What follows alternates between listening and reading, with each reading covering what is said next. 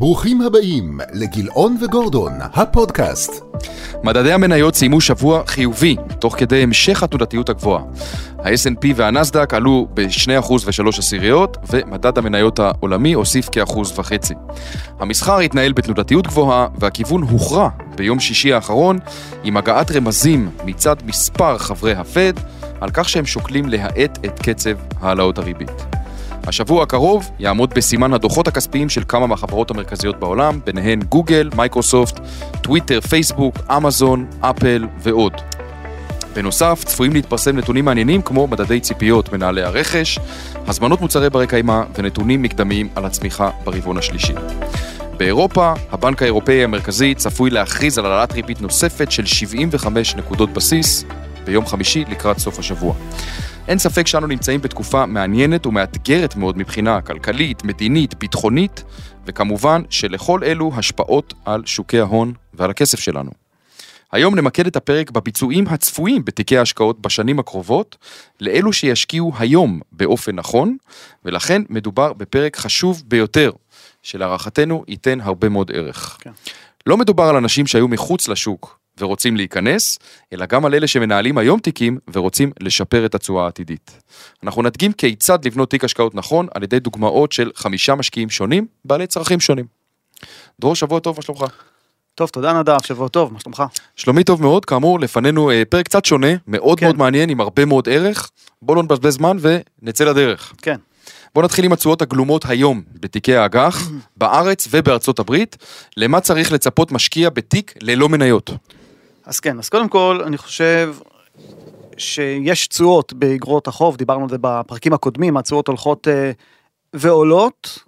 היום, כשאנחנו מסתכלים על אגרות החוב הממשלתיות, שזה העוגן, הבסיס, אז בישראל אפשר לקבל לשנה כמעט שלושה אחוזים, לשנתיים כבר זה שלושה אחוזים ורבע. וזה עולה, אה, לא בצורה משמעותית, העקום די שטוח, הוא עולה עד בערך שלושה וחצי אחוזים. זה בישראל. בארצות הברית, לפני שאני אלך לארצות הברית, אולי נסתכל על התשואות הגלומות באגרות החוב הקונצרניות בישראל. כן, אנחנו נוהגים לעקוב אחרי זה, זה מעניין. נכון. אז אגרות החוב הקונצרניות, יש את האגרות חוב בדירוג אשראי מאוד גבוה, שזה קצת יותר מהממשלתי. אז אגרות חוב בדירוג, אה, נגיד, הטריפל איי, שלושה אחוזים ושמונה עשיריות, אבל האגרות חוב, נגיד המיינסטרים, כאלה שהן אה, כוללות בתוכן גם סיכון מסוים, אבל לא מוגזם, נותנות אה, תשואה של חמישה אחוזים ועשירית, כשאם אתה הולך לדירוגים היותר נמוכים, אתה יכול להגיע לתשואה של תשעה, עשרה אחוזים, זה בארץ. אוקיי, okay, בארצות הברית? עכשיו בארצות הברית התשואות יותר גבוהות. התשואות יותר גבוהות כי הריבית יותר גבוהה, האינפלציה יותר גבוהה והצפי כרגע להעלאות ריבית הוא יותר אגרסיבי בארצות הברית מאשר בישראל. נכון. אז אנחנו מדברים על תשואות של בערך 2.5 אחוזים לשנתיים, ש... סליחה, 4.5 אחוזים לשנתיים, 4 אחוזים ל-6 עשיריות לשנה. כשהולכים לעשר שנים התשואה דווקא יורדת ל-4 אחוזים ו-2 עשיריות האחוז. שזה האפיק הממשלתי. בדיוק, זה בממשלתי, ומה בקונצרני? שזה, כן, האיגרת חוב הכי בטוחה בעולם. בקונצרני בארצות הברית צריך להוסיף בערך 2 אחוז, 2.1 אחוז, אם אני מדבר על דירוג אה, שהוא triple B, אני אגיד ש triple B בעולם זה מקביל לאזור הדאבל איי, דאבל איי פלוס בישראל, ואז אנחנו מקבלים תשואות אה, בקונצרני בארצות הברית של בערך 6.5 אחוזים, תשואות יפות מאוד. נכון. אז אוקיי, אז דיברנו על אגרות החוב, אה, במניות, המכפיל העתידי של S&P 500 הוא 16, אם אתה גוזר מזה את התשואה הצפויה זה בערך שישה וחצי אחוזים אבל אם מסתכלים היסטורית על שוק מניות שוק מניות יודע לעשות שבעה שבעה וחצי אחוזים בשנה אני חושב שזה יהיה מאוד ריאלי להניח שמי שמשקיע לטווח ארוך זה פחות או יותר התשואה שאפיק המנייתי יניב לו. אוקיי okay, איך אה, אפשר להשביח תיק כזה על ידי ניהול מקצועי? אז יש כמה דברים שעושים בגופים המוסדיים וכל מי שמנהל אה, כסף אה, בצורה מקצועית, שיכולים לתת עוד בוסט לתשואה. אז אני אתן כמה דוגמאות. אם אנחנו מדברים על העולם הממשלתי, אז חשוב לדעת האם אנחנו נמצאים היום יותר, נותנים משקל יתר לאפיק השקלי או לאפיק הצמוד, אולי בכלל ריבית משתנה. או איזה מח"מ אנחנו לוקחים בתיק ההשקעות, האם מח"מ ארוך ונהנים ממינוף, או שלוקחים מח"מ קצר ורק נהנים מהתשואה השוטפת. נגיד ככה, אולי למי שפחות אה, מכיר וחי את עולם אגרות החוב, אם אני קונה איגרת חוב לעשר שנים, והתשואה יורדת באחוז, מכל מיני סיבות, הרווח למשקיע יהיה עשרה אחוזים. אם אני משקיע באיגרת חוב לשנה והתשואה יורדת באחוז, הרווח למשקיע יהיה אחוז. זאת אומרת שגופים מקצועיים שמעריכים אה, את כיוון השוק טוב ויודעים אה, לחזות שהתשואות ילכו וירדו, ירצו להעריך את המח"מ כמה שיותר ובכך להעניק למשקיעים רווחים הרבה יותר גבוהים ממה שגלום אה, ב- בשוק. נכון, מי שלא מנוסה ועושה טעות, בטח במח"מ ארוך, יכול לספוג הספ- אה, הפסד מאוד משמעותי. נכון. גם באגרות חוב ממשלתיות שנחשבות הבטוחות ביותר. בדיוק, זו נקודה מאוד חשובה, כי הרבה אנשים שקונים אגרות חוב ממשלתיות חושבים שזה חסר סיכון, זה חסר סיכון, תאורטית, אם, אם אתה מחזיק מחזיקים את זה עד בפדיון. לפדיון, כן. אבל ככל שהיא יותר ארוכה, נכון. כנראה שלא תחזיק את זה עד, אה, עד לפדיון. דבר נוסף שאפשר לעשות זה להחליט איזה אגרות חוב קונים, האם אגרות חוב אז אמרנו שקליות או צמודות למדד, אז אה, על רקע מדדים גבוהים או, או נמוכים שאמורים להיות זה יכול לתת אה, ביצועים עודפים. וכמובן שבאפיק הקונצרני יש משקל עצום לאיזה אגרות חוב אתה בוחר. מבחינת מרווחים מה, ביחס לאפיק הממשלתי, ויכולת החזר חוב של אותן חברות, כדי לא bond ליפול, picking. bond picking, כדי לא ליפול בטעות על איגרת חוב שפושטת את הרגל ואז מוחקת לך את הרווחים. מה שקורה הרבה פעמים למשקיעים פרטיים, שבונים לעצמם תיק, ונייר וקונים- אחד שפשוט כשל, כן, אה, מוחק את התשואה של כל הניירות האחרים, נכון. שיכול להיות שנבחרו בצורה טובה יותר. כן, וזה קורה הרבה.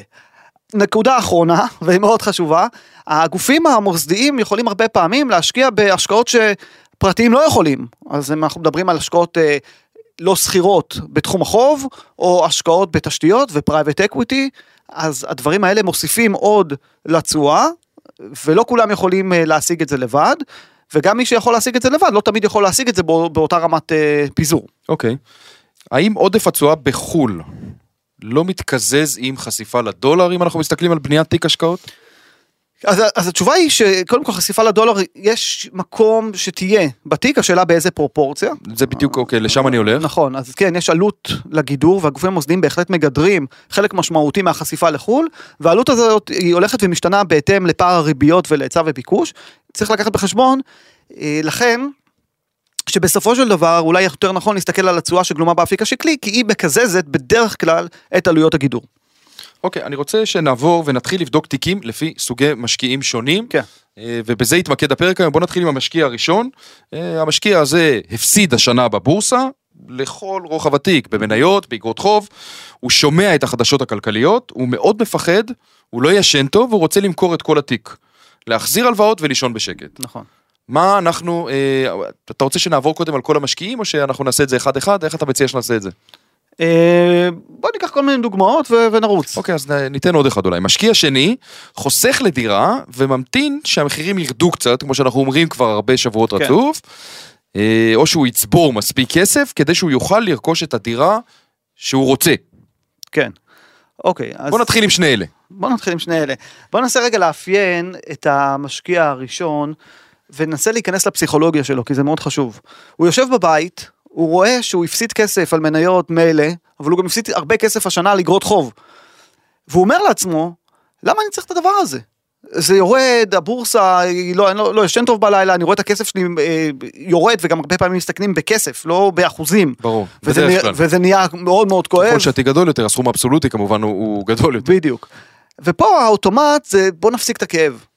אבל אני חושב שאם אנחנו היום אה, בונים תיק שהוא מורכב רק מאגרות חוב, אה, אז אפשר להגיע לתשואה אה, שאם אנחנו רגע ננסה לראות איך היא בנויה, אז בוא נשים רגע רמת סיכון אחד נקרא לזה רגע, משקיע שהוא במינימום סיכון.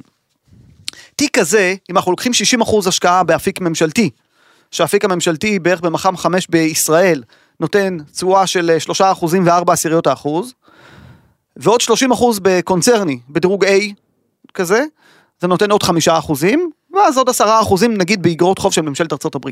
תיק כזה נותן 4 אחוזים. אם אתה נותן עכשיו את התיק לניהול מקצועי, שעושה דברים הם יוסיפו נניח דלתא של... יוסיפו עוד אחוז בערך, אוקיי. בסדר? אחרי דמי ניהול. אז תיק כזה יכול להגיע בקלות לחמישה אחוז תשואה היום. עכשיו חבל, חבל לדעתי למכור את כל התיק ולעבור למזומן שהיום הוא באמת סוג של זבל בתיק ההשקעות, הוא לא מניב כלום ויש אינפלציה, מהמם. ולפספס תשואה אה, די יפה, של חמישה אחוזים שהשוק מגלם. אוקיי, אז מה היית ממליץ לאותו משקיע? שמפחד, שלא ישן טוב, שרוצה להוריד רמות סיכון כי הוא כבר בשוק, אז אני הייתי מציע לו לעבור לתיק. שמורכב כולו מאגרות חוב, ממשלתיות וקונצרניות. נכון, מעט קונצרני יחסית, ובערך אה, 60-70 אחוז אגרות חוב ממשלתיות, ובתשואות שגלומות היום, הסיכוי שהוא יפסיד כסף הוא מאוד מאוד נמוך. אבל הייתי מציע לו גם לא להסתכל על זה ברמה היומית. אוקיי, עשית את המהלך הזה, זה לכל המשקיעים, נכון. תעצום את העיניים, תפתח אותם שוב, אחרי שנה אתה תראה רווחים כנראה די יפים. ואנחנו צופים שתיק כזה יעשה כחמישה אחוז בשנה לאורך זמן. נכון. אוקיי, בוא נדבר על המשקיע השני, נזכיר, הוא חוסך לדירה, הוא ממתין או שהמחירים ירדו, או שהוא יצבור מספיק כסף. אה, והוא רוצה לרכוש את הדירה שאליה הוא מכוון, היום הכסף שלו נמצא בשוק, מה עושים איתו? אז כן, אז בואו שוב נדבר רגע, נרחיב רגע על הפסיכולוגיה של אותו משקיע. הוא רוצה לקנות דירה, אין לו מספיק כסף לקנות את הדירה, היא ברחה לו קצת, אבל הוא נניח מרוויח טוב וחוסך כסף כל חודש ודברים כאלה, וגם הוא הפסיד קצת בבורסה. אה, אם ככל שהכסף שלו הושקע, כנראה שהוא הפסיד. אז משקיע כזה, אני חושב שהפערים בינו לבין המשקיע הסולידי הם בעיקר להוריד טיפה את החשיפה לאפיק הממשלתי, אם אני מסתכל רגע על המשקיע הראשון, אז היינו 60 אחוז אגרות חוב ממשלתיות, המשקיע אה, ש, שחוסך לדירה יכול להיות אולי ב-50 אחוז אגרות חוב ממשלתיות, להוריד קצת את הרכיב הקונצרני, אבל אה, את הממשלתי, ולהגדיל על חשבון זה רכיב של קונצרני בחו"ל, ואפילו הייתי מכניס עשרה אחוזים בחוב בכיר. שאלה קרנות. זה תחת הכותרת של השקעות אלטרנטיביות אגב, חוב בכיר. אוקיי. כן, אז אני חושב שבאזור הזה אפשר להשיג תשואה יותר גבוהה, ולא בסיכון משמעותי יותר גבוה, כי בסך הכל זה כמו איגרת חוב, שנסחרת בבורסה, רק היא לא נסחרת, זה הלוואות חוץ בנקאיות, עם כן. ביטחונות ושעבודים ראשונים, שמנוהלים היום על ידי גופים מוסדיים הרבה פעמים. תגיד, למה צריך בעולם של אה, תשואות כל כך גבוהות באגרות החוב, אה, קרנות מהסוג הזה? אז אתה רוצה תמיד לגוון, כי אנחנו מתקרבים, אה, אני חושב, מתקרבים, אולי הגענו לעולם יותר נורמלי בהיבט הזה, שאם פעם הריבית הייתה אפס, וידעת שמכאן הריבית יכולה רק לעלות, כי היא כבר אפס, למרות שהיו גם ריבית, ריביות שליליות בחלק מהמקומות בעולם, אבל זה ריביות שליליות מאוד נמוכות ובמקומות מאוד מוגבלים. היום אנחנו נמצאים בעולם שהריבית יכולה לעלות או לרדת. נניח, בוא נעשה forward חמישה חודשים קדימה, okay. אוקיי. הריבית, לכאורה גל העלאות הריבית הסתיים, אבל פתאום האינפלציה חוזרת. עוד פעם ידברו על העלאת ריבית. ובמצב כזה יהיה, יכול להיות הפסדי הון בחלק מהרכיבים. אתה רוצה שיהיה לך רכיב שהוא הרבה פחות תנודתי בחלק מתיק ההשקעות שלך, וגם שיודע להניב. והשילוב הזה של אה, הקטנת התנודתיות, תשואה יותר גבוהה ממה שגלום בשוק ההון, ויחסית רמת uh, ודאות uh, גבוהה, אני חושב שזה שילוב שהוא טוב לתיקי השקעות. אני רוצה להוסיף משהו ולהגיד שבקרנות מהסוג הזה, בקרנות החוב, אז הם נתנו תשואה מסוימת כשהריבית הייתה אפס, אנחנו נצפה שהתשואה שם תעלה ככל שמעלים את הריבית, הרי מדובר בדלתא מעל אותה ריבית, זאת אומרת התשואות בקרנות חוב אה, מהגדולות, סביב השישה אחוז הם היו, כן. אנחנו נצפה שגם הן יעלו. אז אני חושב שכן, מי שמכיר את העולם הזה, אז חשוב מאוד מה שאתה אומר, גם פה חשוב לא להסתכל במראה האחורית. כי אתה מסתכל אחורה ואתה מנסה להשליך קדימה. זה בכלל ילווה אותנו לאורך כל הפודקאסט הזה. נכון. להסתכל קדימה, זה כל כך חשוב, לא להסתכל אחורה מה היה, לראות את ההזדמנויות של היום ואיך אנחנו היום משביחים את תיק ההשקעות. זו הסיבה שאנחנו עושים גם את הפודקאסט בצורה הזו היום, כי הרבה, יש הרבה מאוד רעשי רקע. ואנשים אה, כואב להם ממה שקרה והם חייבים את חוויות העבר. אבל צריך להסתכל קדימה, והקדימה בעולמות לפחות של החוב, הוא קדימה בסוף יש ריבית. יש מחיר קנייה, אז אם תחכה מספיק זמן, זה כנראה מה שתקבל. ואם אתה מסתכל על ההפסדים אחורה, זה לא רלוונטי קדימה. חשוב גם, אה, אם אנחנו מזכירים פה כבר קרנות אלטרנטיביות, ואנחנו נדון בזה גם במשקיעים הנוספים שאנחנו אה, ניתן כדוגמאות, אה, הבחירה היא מאוד חשובה, זאת אומרת, יש הרבה מאוד דברים להקפיד עליהם בקרנות אלטרנטיביות, יש לנו פודקאסט שלם על הסיפור הזה, אבל שווה מאוד להקפיד ולהתייעץ ולקרוא, ולעשות את זה עם אנשים וחברות שאתם סומכים עליהם. כן. עוד משהו למשקיע השני או שאני יכול כבר... אז המשקיע השני יש לו 90 אחוז אגרות חוב כן. ו-10 אלטרנטיבי בחוב בכיר, זה ההבדל המרכזי. לאיזה תשואה יכול לצפות? אז הוא יכול לצפות לתשואה של 5 אחוזים ו-6 עשיריות, נכון למה שגלום היום, אה, בהחלט אה, תשואה יפה. אוקיי, לאורך זמן כמובן. זה תשואה, צריך להגיד מה, מה זה אומר תשואה גלומה. אם אנחנו מדברים על, על תיק שהוא למשל לשלוש שנים ואני אומר תשואה גלומה של חמישה אחוזים ושש עשיריות, אני מתכוון על תשואה שנתית ממוצעת. כשאני mm-hmm. אומר ממוצעת זה יכול להיות שבהתחלה התשואה תהיה יותר נמוכה, אבל אז שנה שנייה היא תהיה יותר גבוהה. כאמור, ממוצע. אוקיי, משקיע שלישי, כן. משפחה שצברה הון, מכרה דירה להשקעה, בתזמון טוב, יש להם דירה או בית מגורים, ומעוניינת בתיק מאוזן לטווח השקעה של לפחות חמש שנים. כן, אז אוקיי, זה, זה דוגמה... אגב, זה לא חייב להיות משפחה, יכול להיות גם אה, אינדיבידואל. נכון, אז אנחנו מדברים היום, אני חושב, על אה, שינוי בתמהיל ההשקעות באופן יחסי למצבי עולם אולי רגילים, כיוון שהיום איגרות החוב, נראה לפחות, שהן נמצאות במקום קצת יותר נוח ביחס למניות. אז בעבר, ואם גם מסתכלים על התיקים של המוסדיים במסלול כללי, אז התיקים ממש הלכו והגדילו כל הזמן את רכיב המניות לאזור ה-50 נכון, אחוזים. הגיעו יש קרוב גופים- ל-50 אחוז. יש גופים שאפילו עברו את ה-50 אחוזים, כן, כמו בודדים. למשל. כן. היום, כשאתה מסתכל על התשואות הגלומות באגרות החוב, ומשווה לתשואות הגלומות בשוק המניות, זה נראה שהרכיב של אגרות החוב דווקא יכול להיות יותר גבוה ביחס למניות, ותמיד אפשר לשנות אה, ב- בעוד כמה חודשים, שבועות, תלוי מה, מה יקרה בשוק. אז אני מסתכל על תיק הזה ואני אומר, בוא נדבר רגע על השחקני התקפה של התיק הזה, נתחיל דווקא משחקני התקפה. אוקיי. אז מניות, אה, בערך 30 אחוז, שמניות ביחס של שליש, שני שליש אה, בין ישראל לחו"ל, אז אה, זה דבר אחד. כשאני אומר חו"ל, אז זה יכול להיות ארה"ב, זה יכול להיות מדד מניות עולמי, אבל, אבל בעיקר אני חושב שנכון בתקופה הזאת, לתת לגופים שמתמחים בכל האחד לא, מהאפיקים. לא לבחור את המניות לא אתה אה, תבחר, בדיוק. לבד, כי קראתי דוחות אה, שמתפרסמים ואני חושב שהם טובים. נכון. וגם אני חושב של-ETFים, קרנות סל, יש לא מעט חסרונות בתקופה כזו. אז עדיף לתת אה, לגופים המקצועיים, אבל אנחנו... אבל לא משנה, העיקר לעשות קודם כל. אולי ב- בקצרה, כי זה חשוב, ל-ETF למה יש חסרונות, אז אולי אני אגיד משפט, יכול להיות שלזה התכוונת. מהמם. אה, הקרנות האלה צריכות להחזיק את המניות לפי הגודל שלהן במדד, ואז מניות שמנופחות גם ככה צריכים להחזיק אותן יותר, ומניות שאנחנו דווקא רוצים כי אנחנו חושבים שיש להן פוטנציאל, אנחנו צריכים להחזיק אותן פחות. נכון.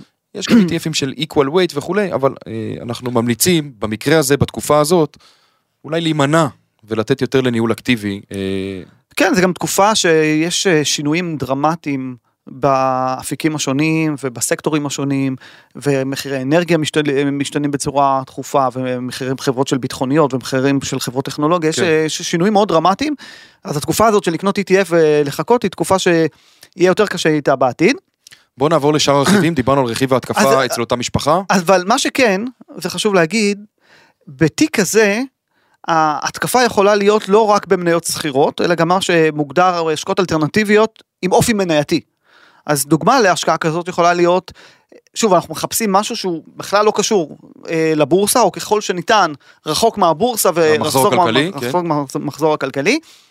ופה יש אה, סוג מסוים של השקעות שאנחנו אוהבים, של אה, תביעות משפטיות. litigation fund. נכון.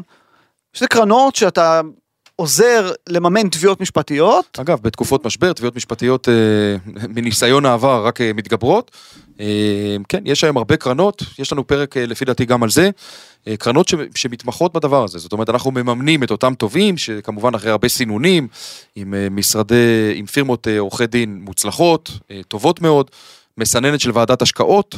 אה, ולאחר מכן בוחרים להשקיע וליהנות מחלק מהרווחים הצפויים במידה ואותה תביעה באמת אה, תצליח, תגיע לפשרה, תנצח.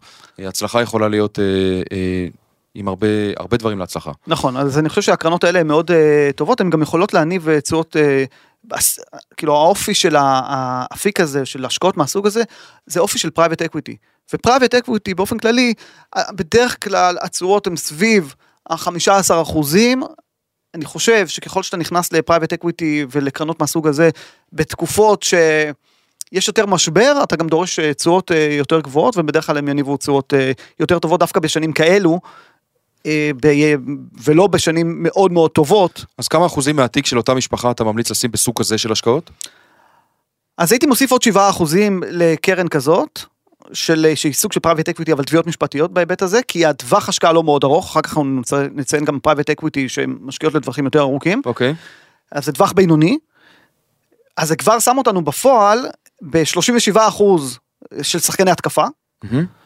ועוד הייתי מוסיף אה, חוב בכיר של 7 אחוזים, שנותן בערך 8 אחוז כאמור אה, להערכתנו, זה כבר לא בהתקפה, זה זה שחקני קישור, בקישור. כן. אוקיי. כמו הקונצרני היום, אבל קצת נותן יותר. מהמם. ואז זה משאיר לנו את, ה, את הרכיב סך הכל של אגרות חוב על 56 אחוזים, שזה מורכב מאגרות חוב ישראליות ואגרות חוב אמריקאיות. תיק כזה צפוי לתת תשואה של בערך 7 אחוזים ו-4 עשיריות האחוז. ואני חושב שזו תשואה מאוד יפה, אה, הרבה יותר גבוהה ממה שהתרגלנו בשנים האחרונות, וגם היא, היא כזאת להישאר. זאת אומרת, גם זה מה שגלום היום באגרות חוב, שזה חלק מאוד משמעותי מה שלא יכולנו להגיד, נגיד בשנת 2021, דיברנו הרי, דיברנו שהתשואות הגלומות שנים קדימה הן נמוכות, אבל השוק המשיך לרוץ, הוא המשיך לרוץ על חשבון העתיד. אז עכשיו הגענו, בעתיד. הגענו לעתיד. העתיד הפך ל... אז. הירידות עכשיו שראינו, הם יבואו לטובתנו. יצרו את ההזדמנויות, ל- שוב, יצרו את ההזדמנויות האלה, אה, אוקיי, אז זה התיק שאנחנו צופים לאותה משפחה, משקיע נכון. מאוזן, יכול לצפות לכשבעה וחצי אחוז תשואה שנתית. נכון. אה, בוא נעבור למשקיע הרביעי, הייטקיסטים או קרייריסטים אחרים, שיש להם עודף הכנסה משמעותי.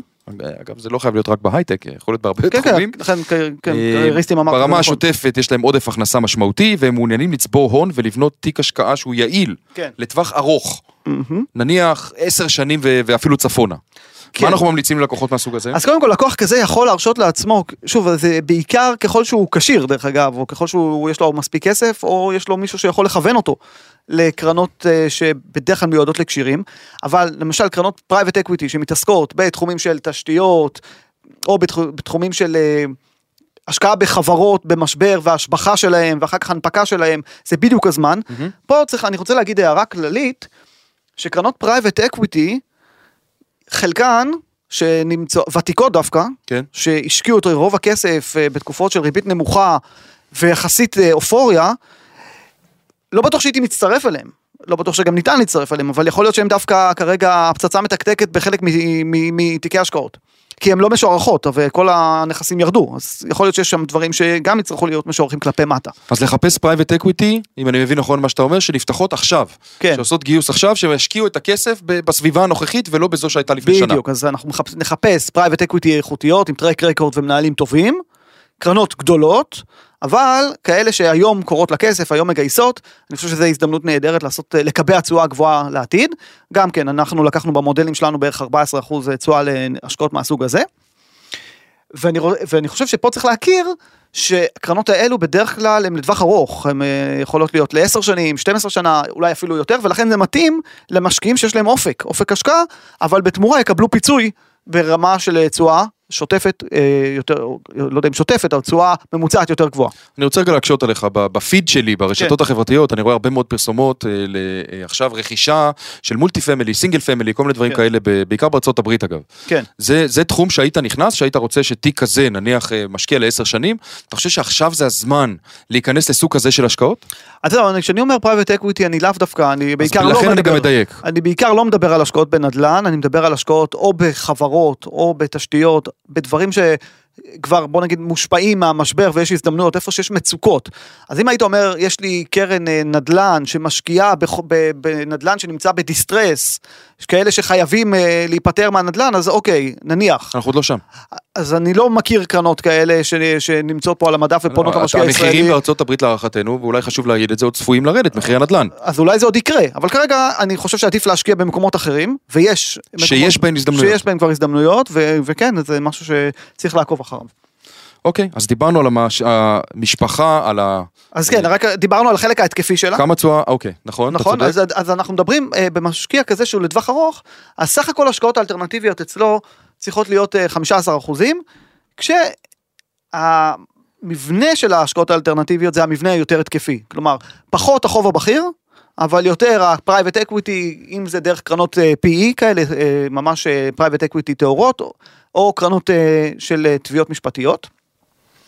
כשאני הולך לאפיק האג"חי, אז פה האפיק הקונצרני יהיה בסביבות 25 אחוזים, והאפיק הממשלתי, גם בארץ וגם בארצות הברית, יהיה 25 אחוזים, ואז זה מוביל אותנו תיק כזה לתשואה צפויה של בערך 8 אחוז לשנה. מזכיר שבעבר, בשנים אה, שהיית מסתכל על שוק מניות בלבד, התשואה הייתה גלומה 7-8 אחוזים, ופה יש לך תיק עם הרבה יותר פיזור, עם יותר, הרבה יותר שחקנים על המגרש, חלקם שחקני הגנה, שיודע להניב בערך 8 אחוז לשנה, זה די פנטסטי. בתיק כזה לעשר שנים לא היית לוקח אה, אה, סיכונים אולי יותר גבוהים, שיעשה יותר משמונה אחוז? השמונה אחוז הזה זה הערכה שהיא אה, קונסרבטיבית, היא ריאלית, איך היית מגדיר אותה? ריאלית, הייתי מגדיר אותה כריאלית, ואני מזכיר, אנחנו מדברים כרגע עדיין על משקיע מאוזן, זאת אומרת, בא- באופי שלו, הוא לא משקיע שמחפש הרפתקאות, הוא מחפש אה, לצבור הון לטווח ארוך, אבל כן חשוב לו לראות את התיק מתנהג אה, בבלנס. אוקיי. אה, אז תשואה לתיק הזה אנחנו מדברים על אזור ה-8% ממוצע נכון. שנתי. לפני שנעבור למשקיע החמישי והאחרון שאנחנו רוצים לדבר עליו, אני מזכיר, המשקיעים האלה זה לא רק אנשים שהיום מביאים כסף חדש, מה שנקרא, אה, שהיה אה, בבנק או בבלטות, אלא גם אנשים שיש להם היום תיק השקעות שרץ, בין אם זה בבנק, בבית השקעות, בכל מקום. כן. זה זמן מצוין לעשות בו שינויים, לשפר אותו. זאת אומרת, אנחנו במחזור כלכלי לא טוב, כן. בשנת 2022, ואנחנו כן מצפים מניסיון העבר שזה אה, ישתנה. זאת אומרת, המגמה תתהפך ולאורך זמן התיק הזה יעלה. מאוד נכון היום להרכיב את הפאזל הזה, לשים את הלבנים, את אבני היסוד החזקות והטובות, כדי שהתיק הזה יוכל באמת אה, להתקדם ולצמוח בצורה הנכונה. נכון. ולהגיע לאותו שוק שיתקן את עצמו, שיעלה, ייקח כמה שייקח, מוכנים. כן, אני חושב שזה דרמטי מה שאתה אומר, כי מנהלי השקעות, בטח המנהלי השקעות המצטיינים, הם מבריקים ומצליחים בעיקר בתקופות כאלה של משבר. בתקופות כאלה אתה יכול לזהות את ההזדמנויות ו... ומשקיע פרטי הרבה יותר קשה לו להגיע למקומות האלה אז חשוב לעשות אה, גם מי שיש לו היום מי שיש לו היום תיק מנוהל שכבר מושקע אפשר לעשות בחינה מחדש ולתת הרבה מאוד דרך. להסתכל עליו. כן. המשקיע החמישי הוא אוהב סיכון והוא מעוניין בהשקעה לטווח ארוך. אחד כזה שממש לא מתרגש לראות שהתיק שלו יורד, אפילו אם זה בעשרות אחוזים. כן אז זה משקיע כזה כמובן שהרכיב המנייתי שלו פעם היינו אומרים 100% 100% מניות סע ואל תסתכל. היום אנחנו יכולים אפילו לבוא ולהגיד שבגלל שיש עוד אלטרנטיבות השקעה, בגלל שיש קרנות משפטיות שיודעות להניב יותר משוק מניות לאורך זמן, ובגלל שיש private equity שיודע להשק... להניב יותר, אז הייתי עושה תיק של 25 אחוז אה, השקעות אלטרנטיביות של private equity, שזה בערך 14 אחוז אה, קרנות, אה, סליחה, 10 אחוזים קרנות private equity ו-15 אחוז תביעות משפטיות. תיק הזה, עם כל השאר מניות בפיזור, אז 75... שיש לך משקל, אני רואה פה, אתה נותן משקל הרבה יותר גדול למניות בארצות הברית. נכון, מניות הרבה בארצות הברית במשקל הרבה יותר אה, גדול, אבל זה לא רק ארצות הברית, זה, צריך להגיד אולי עולם. ארצות הברית והעולם, כדי לא להיות חשוף מדי לשוק אחד. בסדר, אני, אנחנו מכירים את, את השוק היפני, שזה השוק... אה, כן, זאת הדוגמה ש- שתמיד נותנים. נכון, שזה שוק שעד היום לא התאושש אה, מהמשבר שהיה לו בשנות ה-80 וה-90 של המאה הקודמת. אז בשורה התחתונה, תיק כזה יכול להניב בערך 10% לשנה. אה, שזה יותר מתיק שהושקע במניות לאורך זמן ב-S&P 500. אוקיי, בסדר גמור. אני רוצה, אני רוצה לשאול אותך עוד שאלה, דיברנו כן. על אה, סוגי המשקיעים, אני רוצה לשאול אותך עוד שאלה שרלוונטית בטח להרבה מאוד מהמאזינים שלנו, מה עושה משקיע שלקח הלוואה כנגד אה, קרן השתלמות או כנגד אה, פוליסת אה, חיסכון או קופת גמל, כן. הוא רואה את התשלום החודשי הולך ועולה, כי גם אם הוא קיבל אותה בריבית טובה, צמודה כן. למדד הפריים מינוס אפילו. אה, זה הולך ועולה, זה משלש את עצמו ואפילו יותר בחודשים האחרונים. וכנגד זה יש לו תיק השקעות. עכשיו, היית ממליץ לו להחזיר את ההלוואה, כי התשלום החודשי הזה הוא כואב. כן. הוא עלה, כולם רואים את זה, מרגישים את זה. נכון. היית ממליץ לו להחזיר את ההלוואה הזאת כנגד תיק ההשקעות, עכשיו, בזמן ירידות, מה, איך אתה רואה את הדברים? קודם כל איך המשקיע מרגיש. המשקיע מרגיש, גם אני מפסיד פה בתיק השקעות שלי, וגם אני משלם יותר כל חודש, זה כואב, בוא אולי נמכור ונחזיר את ההלוואות, לפחות התזרים החודשי שלי ישתפר. אוקיי. זה, זו המחשבה ההגיונית, אם אתה מסתכל אחורה. ואם אתה מסתכל אחורה אתה כמובן עושה טעות. כי מה שאתה רואה כשאתה מסתכל אחורה זה את כל הירידות בשוק האג"ח ואת כל הירידות בשוק המניות. אבל אני אומר נניח ושוק המניות יכול עוד לרדת אנחנו לא יודעים מה יהיה זה שוק מניות הוא היום נסחר במכפיל 16 ויכול להיות שעוד חודש הוא יהיה במכפיל 12 או יכול להיות שעוד חודש הרי חברות יורידו את התחזיות לרווח שלהם והמניות ירדו. הרבה דברים יכולים להיות במניות. אבל גם אם אתה בונה לצורך העניין תיק שמורכב מאגרות חוב ונכסים אלטרנטיביים. והתיק הזה כמו שהצגנו קודם יכול להניב תשואה של בין חמישה לשישה אחוזים. ואתה יכול לעמוד בהחזר החודשי, כלומר אתה לא לחוץ מבחינה תזרימית, זה חשוב להגיד, כי מי שלחוץ מת... לו ברירה. מבחינת- כן, לא מסיים את החודש, אין לו ברירה, שיחזיר את ההלוואה. אבל מי שיש לו עודף, עדיין יכול להישאר במשחק, ואני חושב שזה עדיף מאשר להחזיר את ההלוואות, במיוחד אם אנחנו מדברים על הלוואות שהן פריים מינוס. פריים מינוס חצי, יש הרבה מאוד בשוק הלוואות בפריים מינוס חצי, זה הלוואות שקשה מאוד לקבל אחר כן, כך. היום כבר לא מקבלים אותם. נכון, אז אה, היות ומצד אחד אתה משלם יותר על ה, ברמה החודשית על, על ההלוואה, מצד שני אתה גם יכול לקבל יותר, אז אין לחץ להחזיר את ההלוואות האלה, ועדיין אפשר אה, להחזיק אותן אם אתה יכול, ולעשות עודף הכנסה בסופו של. דבר, כן, לאורך זמן, זו מילה חשובה. נכון. התשואות שהצגת קודם, אה, יכול להיות שהן יהיו אה, נמוכות יותר, יכול להיות שהן אפילו יהיו שליליות. אה, באופן עקרוני כן, במיוחד בטווחים קצרים. זאת אומרת, צריך להבין, אם אני קונה היום איגרת חוב במח"מ של שלוש שנים, ואני אומר התשואה הגלומה שם היא חמישה אחוזים. יכול להיות מצב שהתשואה עוד שנה הגלומה תהיה 7 אחוזים או 8 אחוזים כי המחירים ירדו אבל אז קדימה אני אקבל על זה פיצוי שוב בהינתן שאנחנו לא הולכים לאיזה משבר שהרבה מאוד חברות בדירוג A יפשטו את הרגל. אז אה, כן יכול להיות אה, תאורטית גם הפסדים ובעיקרון ככל שאנחנו נסתכל בטווח יותר קצר הסיכוי לראות הפסדים הוא יותר גבוה. כן, ברור, יותר אבל גבוה. ככל שאתה תלך לטווח יותר ארוך, אני מדבר על שנה ו- ומעלה, הסיכוי לראות הפסדים הולך וקטן בצורה משמעותית. עכשיו אני אשאל הפוך, האם אה, התשואות שנתנו בתיקים האלה, התשואות שאנחנו מעריכים לאורך זמן, האם הן יכולות להיות גם גבוהות באופן משמעותי? כן, בקלות, ובעיקר לטווחים קצרים. למה אני אומר את זה? כי שוב, אנחנו מדברים שבממוצע נגיע לתשואות שדיברנו פחות או יותר. בהינתן ששוק המניות הוא גורם שמשתנה, אבל לאגרות החוב פחות. עכשיו נניח והאינפלציה באמת תלך ותירגע כמו שרבים מעריכים. בתחילת שנה הבאה כשיתחילו לצאת אה, מדדים של, של לא יודע של אה, בעיקר האביב של, של, של, של 2022 וייכנסו מדדים חדשים מחיר הנפט בירידה מחירי הסחורות בצניחה מחירי הנחושת בירידה מאוד חדה יש הרבה מאוד דברים שהשפיעו על האינפלציה ונמצאים היום בצניחה אפילו מחירי התובלה הימית נמצאים ברמות כן. כן. מאוד מאוד נמוכות חזרו כבר אה, למצב נורמלי לחלוטין. אז כשאנחנו מסתכלים על כל הדברים האלה, אז יש באמת אה, סיבה לחשוב שהאינפלציה תרד, ואם האינפלציה תרד והלחצים להעלאת ריבית יירגעו, אנחנו נראה את התשואות בארצות הברית ואולי גם בישראל יורדות. ואמרנו, ירידת תשואות, אז ככל שהתשואה יורדת יותר ואתה נמצא במח"מ ארוך יותר, אתה גם מכפיל את ירידת התשואות במח"מ, וככה אתה מקבל את הרווח שבא בנוסף. לתשואה השוטפת. ואז אתה יכול לראות אה, תיק שעושה מעל 10% בשנה, גם לא התיקים האגרסיביים. אני רוצה רגע לסכם ולהגיד שאנחנו באמת נמצאים בתקופה של אה, הרבה מאוד אתגרים, כן. הרבה מאוד שאלות, הרבה מאוד פחדים, אה, תנודתיות גדולה. חשוב מאוד לבחון את התיקים, לעשות בהם שילובים נכונים. זאת אומרת, לא רק מניות ואגרות חוב, יש היום הרבה מאוד מכשירים אחרים. לשלב מכשירים מהסוג הזה אה, בתיקים ככל שמתאים לכל אדם. עברנו פה על חמישה, אה, אפשר גם 500. זאת כן. אומרת, לכל אדם יש את התמהיל שמתאים לו.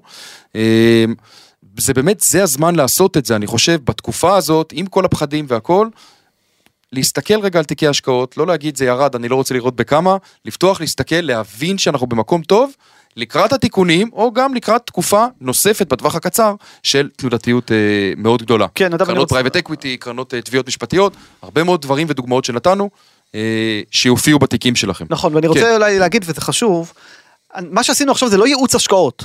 זאת אומרת, אנחנו בדרך כלל כשאנחנו נפגשים עם אנשים, אנחנו שואלים אותם ברור. שאלות, יש לנו מפגשים, אנחנו רוצים להכיר אותם מאוד מאוד טוב, ואז להחליט איזה ברור. מבנה של תיק מתאים עבורם. אז אולי זה מה- מקום גם ל disclaimer קטן ולהגיד שזה באמת לא מתאים ל- ל- לכל אדם, וזה לפי צרכיו האישיים, כן. וצריך להתאים לו את זה. נכון, והתשואות ש... שהצגנו זה תשואות שהן אה, ממוצעות, מקובלות בכל אפיק, וזה לא אה, תשואות של אה, השקעה בודדת, ספציפית, אלא משהו כללי. בסדר גמור, עוד משהו?